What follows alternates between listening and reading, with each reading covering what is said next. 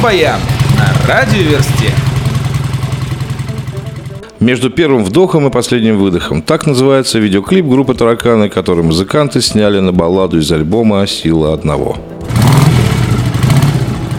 Выпущена игра «Браво Мания» от группы «Браво». В ней играющим предоставляется возможность создать альбом, при этом необходимо пройти все этапы от выбора концепции и написания композиций до презентации альбома.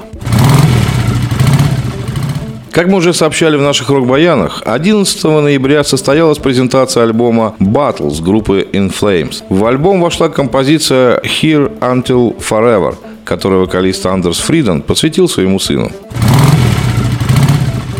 Печальная новость для поклонников творчества группы Mötley Crüe. Ники Сикс подтвердил свои ранние заявления о распаде группы навсегда. Последний концерт Mötley Crüe состоялся в самом конце 2015 года. Группа «Акцепт», оставшись без своего вокалиста Уда Дишнайдера, на концерте в Баллингене в 2015 году записали видео для своего концертного фильма, трейлер которого музыканты недавно опубликовали в сети.